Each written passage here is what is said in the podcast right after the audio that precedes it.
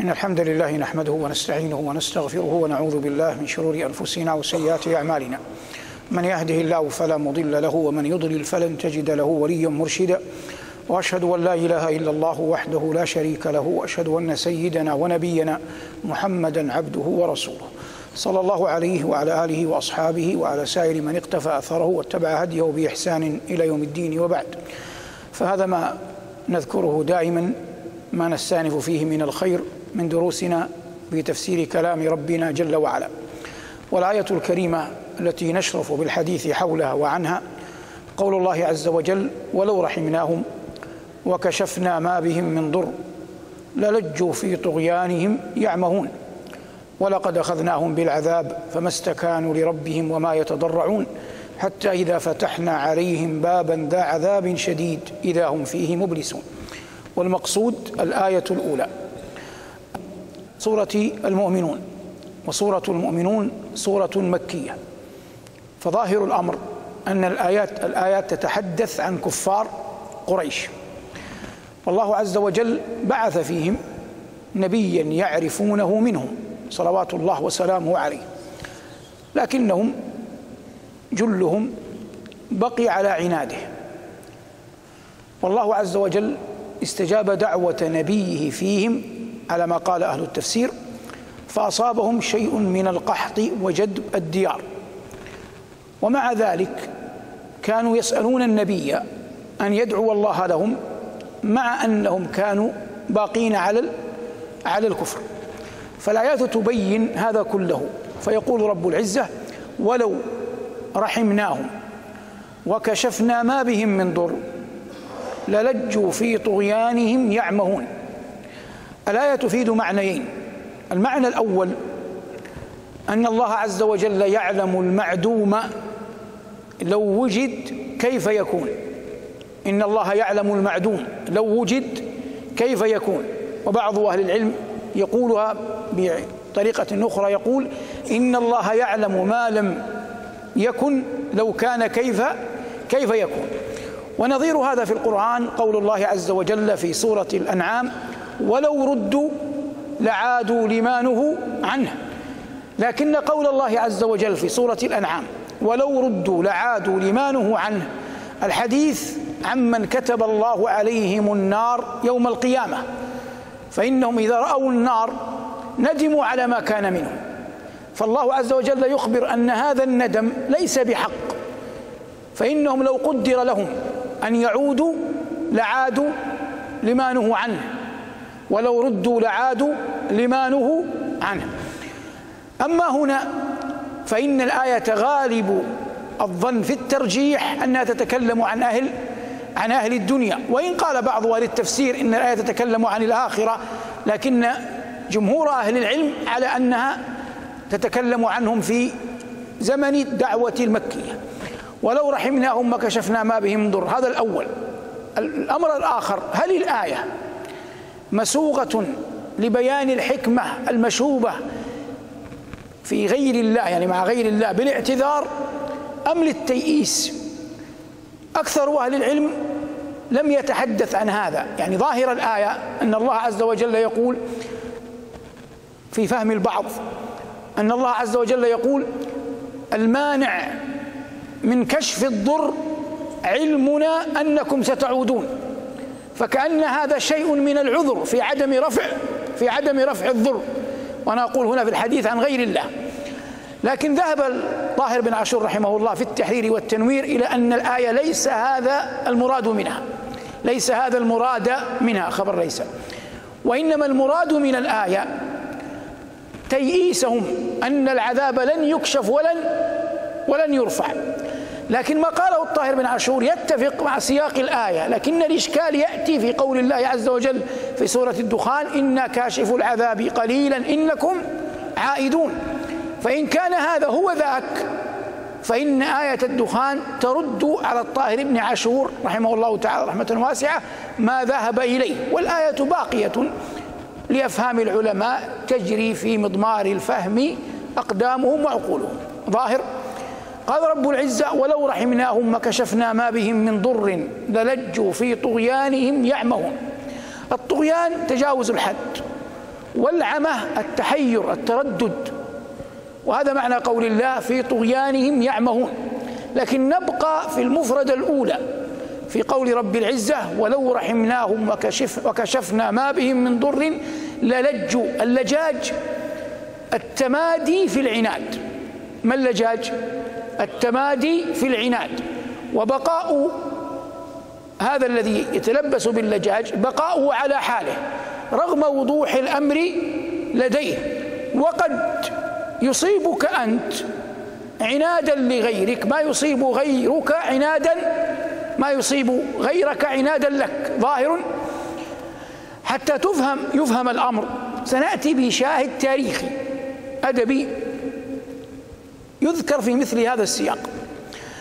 الإنسان كلما كان مطلعا على أحوال الناس إما مخالطة أو بالقراءة كان أقدر من غيره إلى الوصول إلى الصواب حين يتصرف. ولهذا يحمد لأي أحد ما يكتنزه من علم بآثار من سبق. لأن العلم بما قد سبق قد يعينك على فهم ما هو آت. أمنا أم المؤمنين عائشة رضي الله عنها وأرضاها كانت ذا علم ذات علم جم بأخبار الناس وأشعارهم وأقوالهم. وهذا ما جعل لها رضي الله عنها وعن أبويها التمكين الكبير في العلم. لها كم أخ؟ ثلاثة. عبد الله ومحمد وعبد الرحمن ولها أختان أسماء وأم كلثوم. أسماء أم عبد الله بن الزبير. وأم كلثوم ولدت بعد أبي بكر بعد وفاة أبي بكر يعني مات أبو بكر وزوجته ابنة خارجة بنت زيد حامل حامل حامل بها. أخوها محمد محمد بن أبي بكر ولدته أسماء بنت عميس. تزوجها أبو بكر بعد وفاة جعفر. وحملت بمحمد.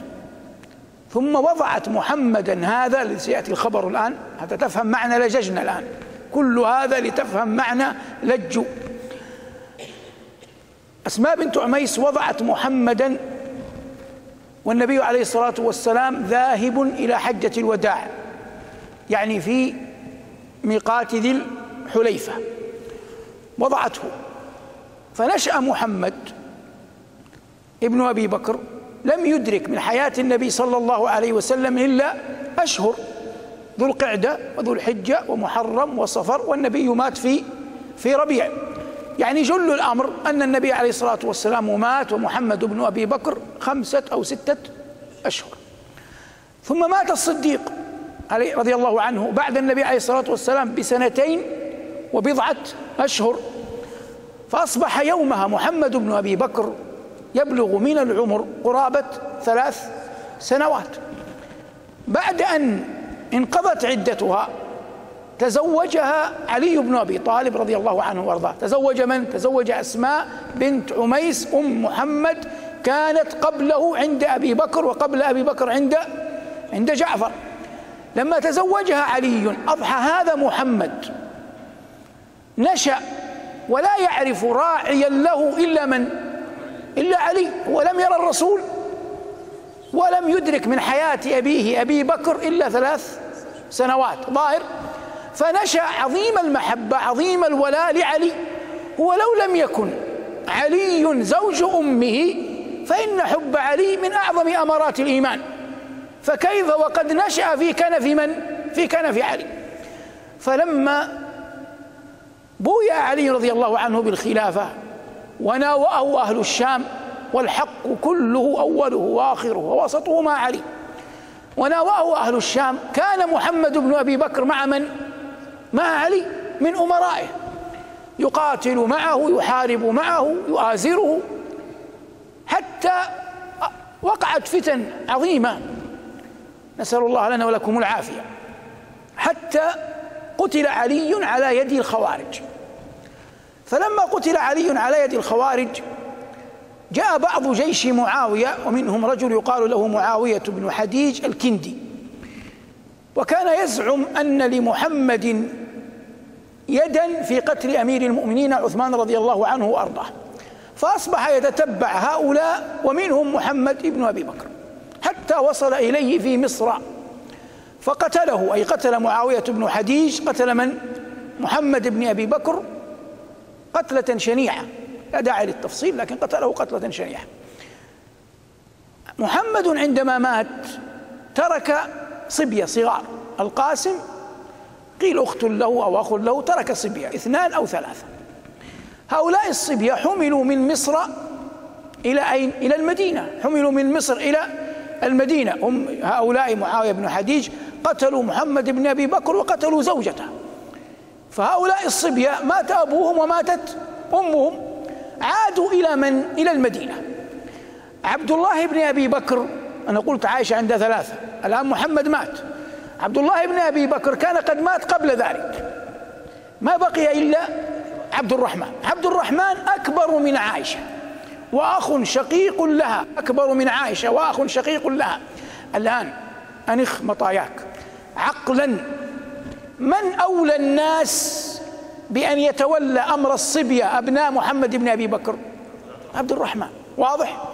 لما قدموا المدينة بعثت أم المؤمنين عائشة إلى الصبية وأخذتهم عندها وربتهم في بيتها. ومعلوم أن عائشة أم المؤمنين يعني لم تتزوج بعد النبي صلى الله عليه وسلم وليس عندها ذرية. فقامت على هؤلاء الصبية أبناء أخيها أبناء أخيها محمد. حتى راهقوا اشتد عودهم. فألبستهم ثيابا بيضا وبعثت إلى أخيها عبد الرحمن. جاء عبد الرحمن وقد وضعت أحدهم على يمينها والآخر على يسارها. وقد ألبستهم ثيابا بيضا وقالت قد علمت هي تكلم أخاها الكبير أنه قد وقع في نفسي كما وقع. عندما أخذت الأبناء أخذت الصبية حتى أعنى بهم ولم أكلهم لك ووالله لم أفعل ذلك تهمة لك لكنك رجل ذو نسوة وخفت عليهم من من نسائك. أنت لن يأتي منك ضرر لكن الخوف من من نسائك أن يهضموهم حقهم. ثم قالت له كلهم كما كان حجية حجية بن المضرب كما كان حجية بن المضرب لأبناء أخيه معدان. الآن حتى نصل إلى لججنا لأبناء أخيه معدان. معدان هذا مات في حياة أخيه حجية. وحجية هذا ذات يوم جالس في البيت وعنده عبيد يرعون إبله يسرحون بها يعودون بالإبل وقد اكتنزت لحما ولبنا فيطعم أهله. فبينما هو في البيت ينتظر عودة الإبل وإذا بجارية تخرج من البيت معها إناء قعب لبن. نداها ما هذا ولمن هذا؟ قالت إناء فيه لبن. قال أعلم أين؟ قالت إلى اليتامى أبناء معدان فوجم لها يعني للكلمة تغير وجهه.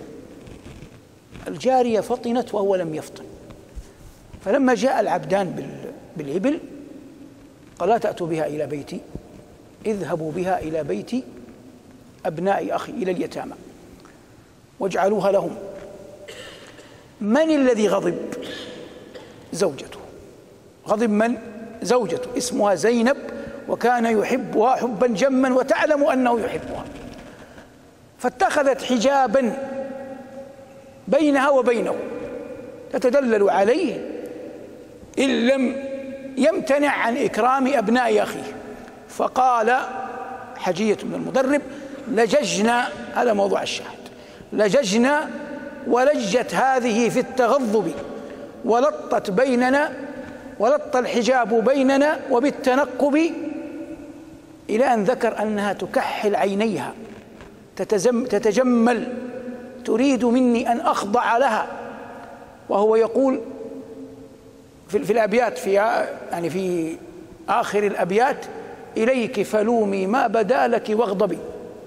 يعني شئت أبيت رضيت غضبت لن أغير حالي. أنا ومالي وحلالي وما أملك لأبناء من؟ لأبناء أخي. فهي تلج في العناد أن أن يخضع ويترك بره بأبناء أخيه وهو يلج أنه رغم حبه لها إلا أنه يرى أن أبناء أخيه أولى بالرعاية. واضح؟ لججنا ولجت هذه في التغضب هذا موضع الشان. هذا معنى اللجاج هذا معنى اللجاج. هذا كله تعرفه أم المؤمنين.